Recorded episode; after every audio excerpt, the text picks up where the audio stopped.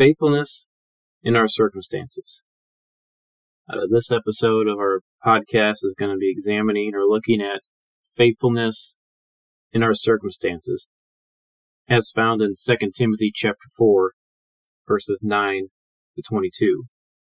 We'll be examining the closing remarks of the Apostle Paul here in the book of 2 Timothy.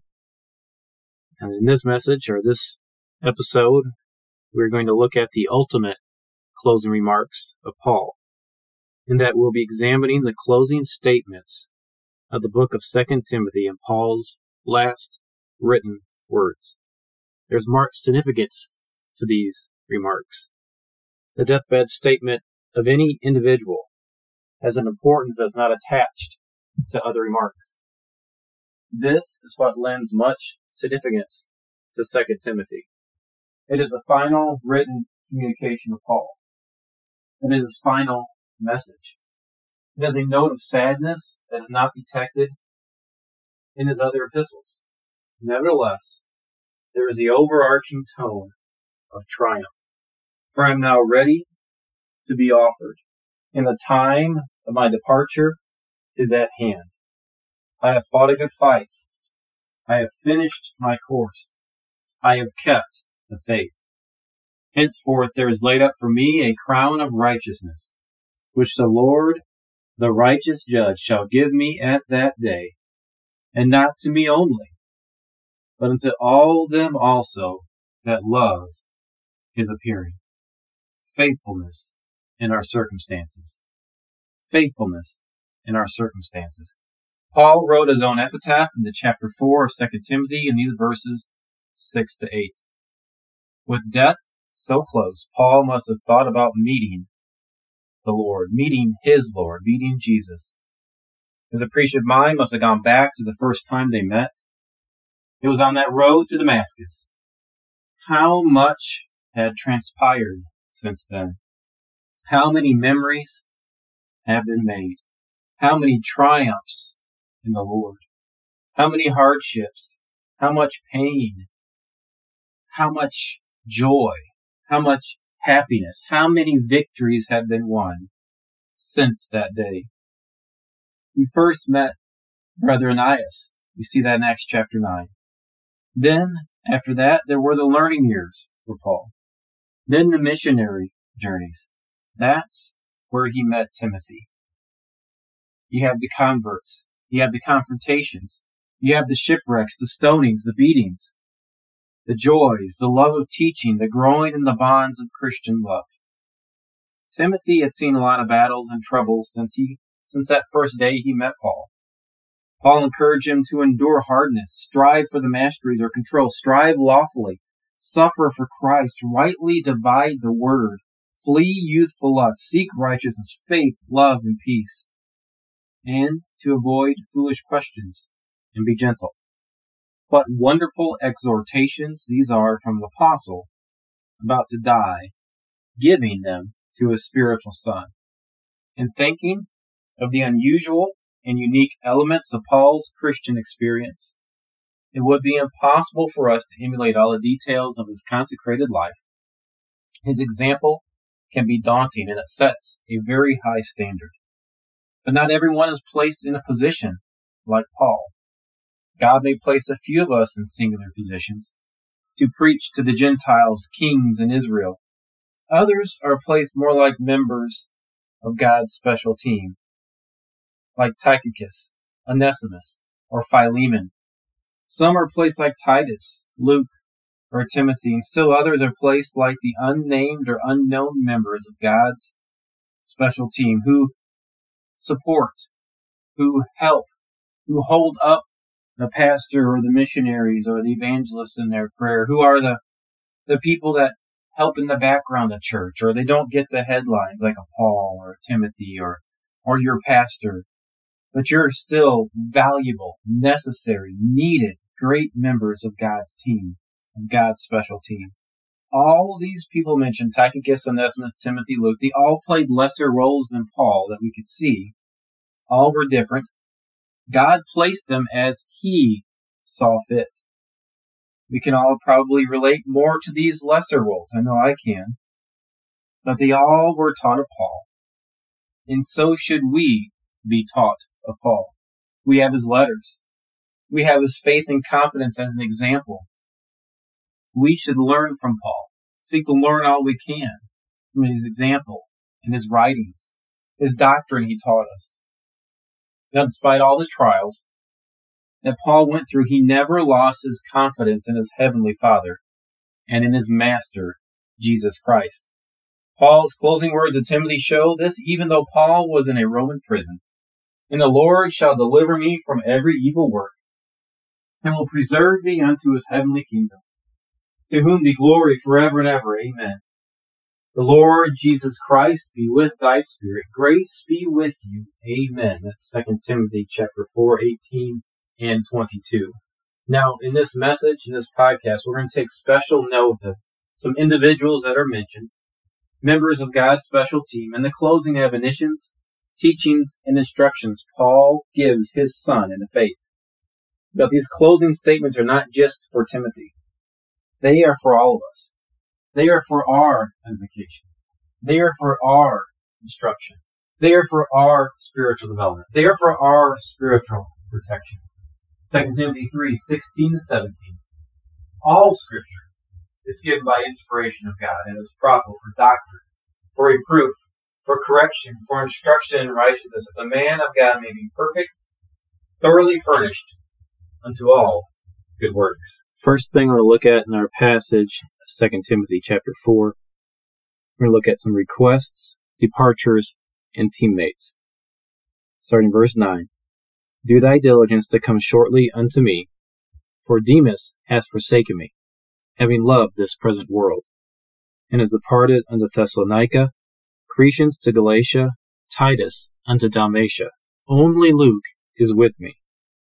Take Mark and bring him with thee, for he is profitable to me for the ministry.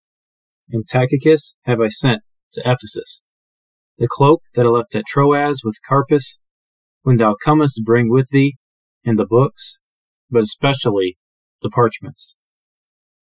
Bring the books and the parchments. Verse 13 again. When thou comest, bring with thee and the books, especially the parchments. Now, I'm kind of looking at the last verse first in this little section of scripture, but I wanted to get to the good stuff first. And then we'll come back to verse 10 and Demas at the end. When thou comest, bring with thee and the books, but especially the parchments. The requests are fascinating here in this passage. They basically boil down to something like this Timothy, I'm lonely. Most have departed from me and I'm cold, I need my cloak, or I will need my winter clothes when, when winter comes, and I need my books. I want to continue to study. I need my books, and especially the parchments. Would you come quickly, Timothy, before winter, and bring them? There is a lot to meditate on in these verses 9 to 13 of 2 Timothy chapter 4. You have Mark's restoration, the fellowship and ministry of Paul. Paul's abandonment by Demas, Paul's unselfish dispatching of others to locations all over Asia Minor. But first, I want us to focus on the request for the books and the parchments. Charles Spurgeon gave a very famous sermon on this passage of Scripture. Here is what the Prince of Preachers says about this request to bring the books. He, Paul, is inspired, and yet he wants books. He has been preaching at least for 30 years, and yet he wants books. He had seen the Lord, and yet he wants books. He had a wider experience than most men, and yet he wants books. He had been caught up to third heaven, and had heard things which it was unlawful for a man to utter, yet he wants books. He had written a major part of the New Testament, and yet he wants books. The apostle says to Timothy, and so he says to every preacher, Give thyself unto reading. The man who never reads will never be read. He who never quotes will never be quoted. He who will not use the thoughts of other men's brains proves that he has no brains of his own. Brethren, what is true of ministers is true of all of our people. You need to read. Study as much as possible sound theological works and expositions of the Bible. You may get much instruction from books which afterwards you may use as a true weapon in your Lord and Master's service. Paul cries, Bring the books. Join in the cry. That's the end of Charles Spurgeon's quote. Now we can glean much from this. How does this apply to me? You might be saying, how does this apply to us? Paul was learning reading, and studying and writing to the very end.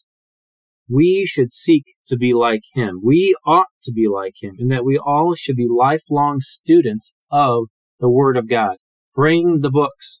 We can't neglect our studying. Now, this next one we're going to look at, I think, is absolutely incredible. Bring Mark. He asked Timothy to bring the books. Now we're looking at where he asked Timothy to bring Mark.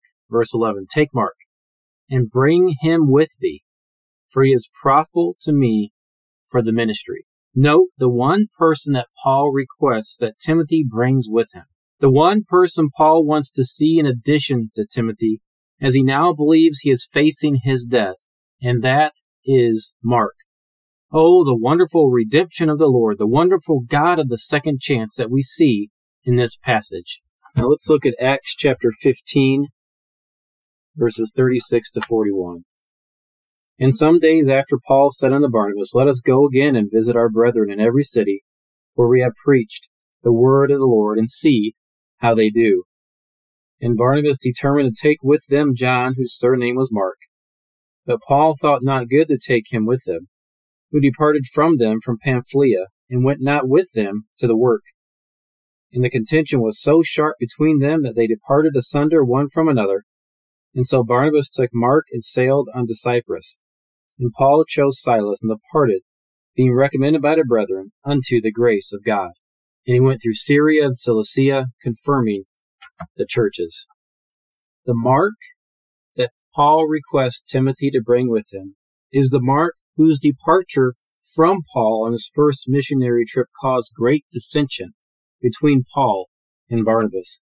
The mark who Paul wanted nothing to do with the mark that had greatly let Paul down, the mark that needed a second chance. Jonah 3 1. And the word of the Lord came unto Jonah the second time. Aren't we so thankful that the word of the Lord comes unto us the second time, and the next second time, and the next second time, and the next second time? How the Lord is gracious to us. How the Lord always welcomes us back. How the Lord always wants that relationship restored and renewed how the Lord always wants to use us. Use us in His Word. Use us in His work. Use us in His ministry. And the word of the Lord came unto Jonah the second time. Now the mark that Paul wanted was that mark that served the God of the second chance.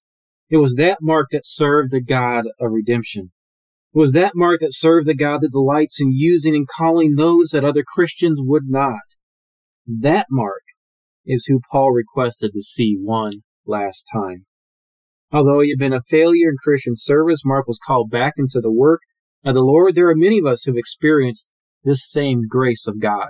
He calls failures back into service when they truly repent and are determined to suffer hardship for the gospel's sake. What higher calling can any Christian have than to be useful in the work of the gospel? What an amazing God we serve.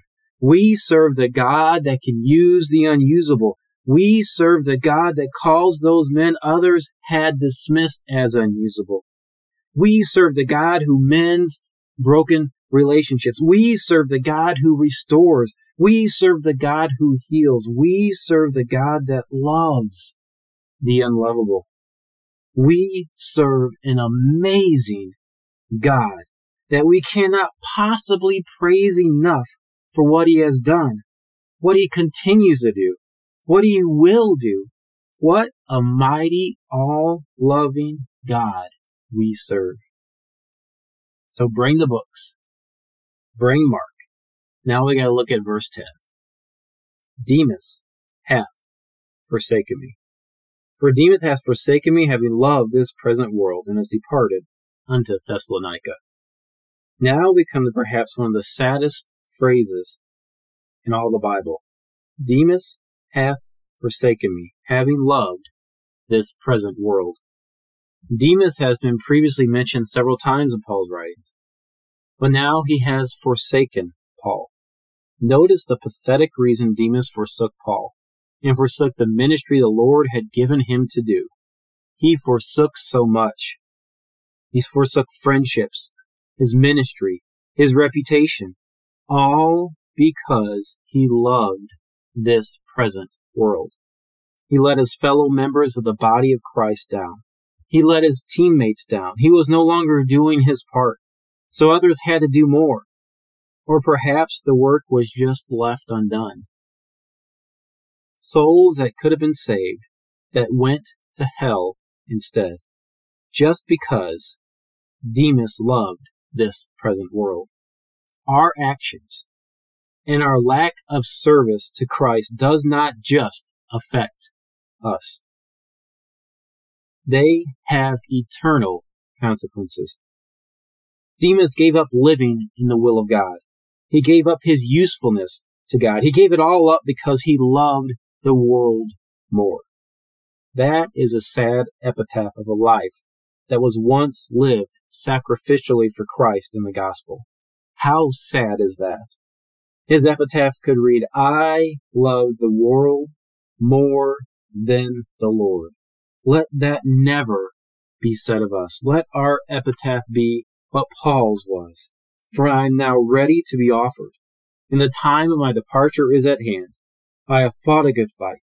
I have finished my course. I have kept the faith. Henceforth there is laid up for me a crown of righteousness, which the Lord the righteous shall give me at that day, and not to me only, but unto all them also that love his appearing. Which epitaph do we want? The one that Paul wrote in those verses 6 to 8? Or the one that's been said about Demas? Hath forsaken me, having loved this present world. Now, the devil can make things look so inviting, can make sins or pleasure of the world look so appealing, make it look easier, make it look better, make it look more enjoyable. But there is always a steep price to pay for the world's and the devil's enjoyment. There is pleasure in sin for a season, the Bible tells us as much. But then after that, the guilt sets in, the regrets set in, the unfulfillment in life sets in, the losses set in, the physical, the spiritual, and the emotional toil and consequences set in. You start paying the price. You start paying a steep price for that pleasure of sin for a season. Demas paid a very steep price for his love of the world. The world of suffering for the sake of Christ was obviously too much for Demas. He preferred the world of ease and pleasure. John tells us about the dangers of loving the world in 1 John 2 15 to 17. Love not the world, neither the things that are in the world. If any man love the world, the love of the Father is not in him. For all that is in the world, the lust of the flesh, and the lust of the eyes, and the pride of life is not of the Father, but is of the world. And the world passeth away, and the lust thereof. But he that doeth the will of God abideth forever. We need to have faithfulness in our circumstances. Paul had faithfulness in all his circumstances. Timothy had faithfulness in his circumstances. Demas did not. He loved the world more than he loved the Lord. Will we have fought the good fight? Will we have finished our course?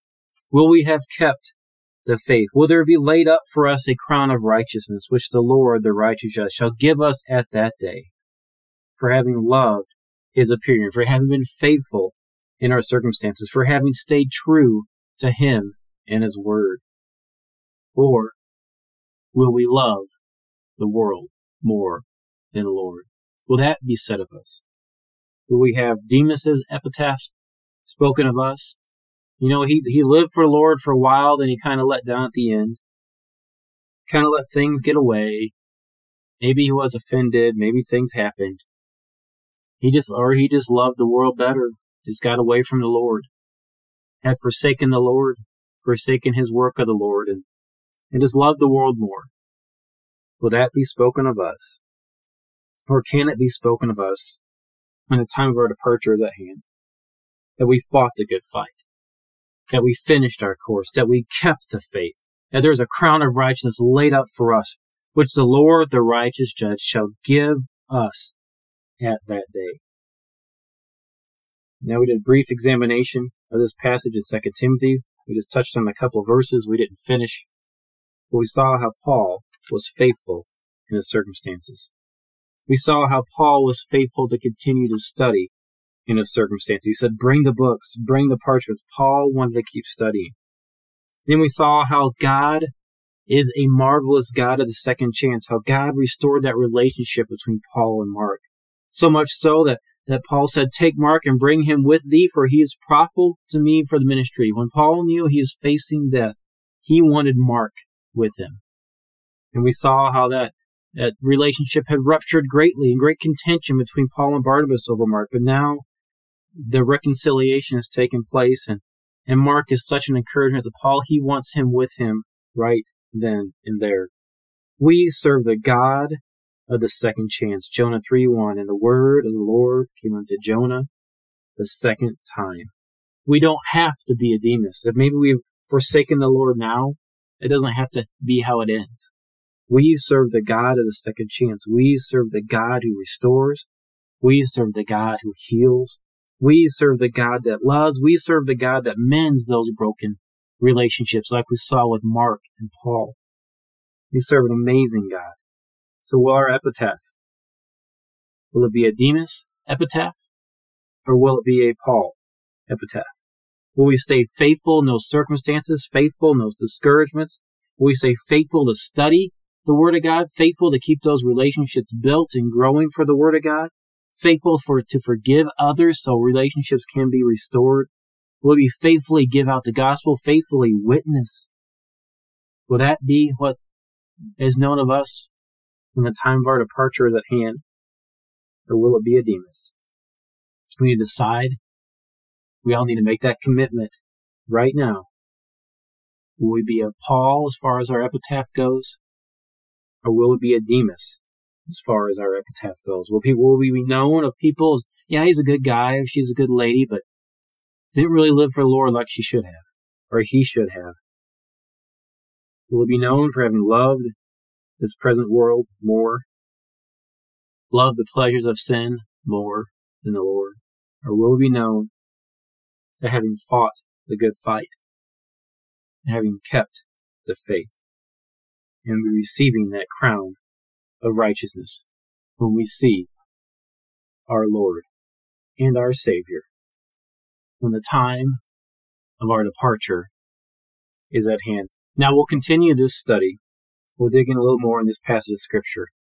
I just want to close with this thought. Are we a, will we be known? Will our epitaph be a Demas epitaph or a Paul epitaph? I pray that for all of us, we could truthfully say, For I am now ready to be offered, and the time of my departure is at hand. I have fought a good fight. I have finished my course. I have kept the faith. Henceforth there is laid up for me a crown of righteousness, which the Lord, the righteous judge, shall give me at that day, and not to me only, but all them that also love is appearing.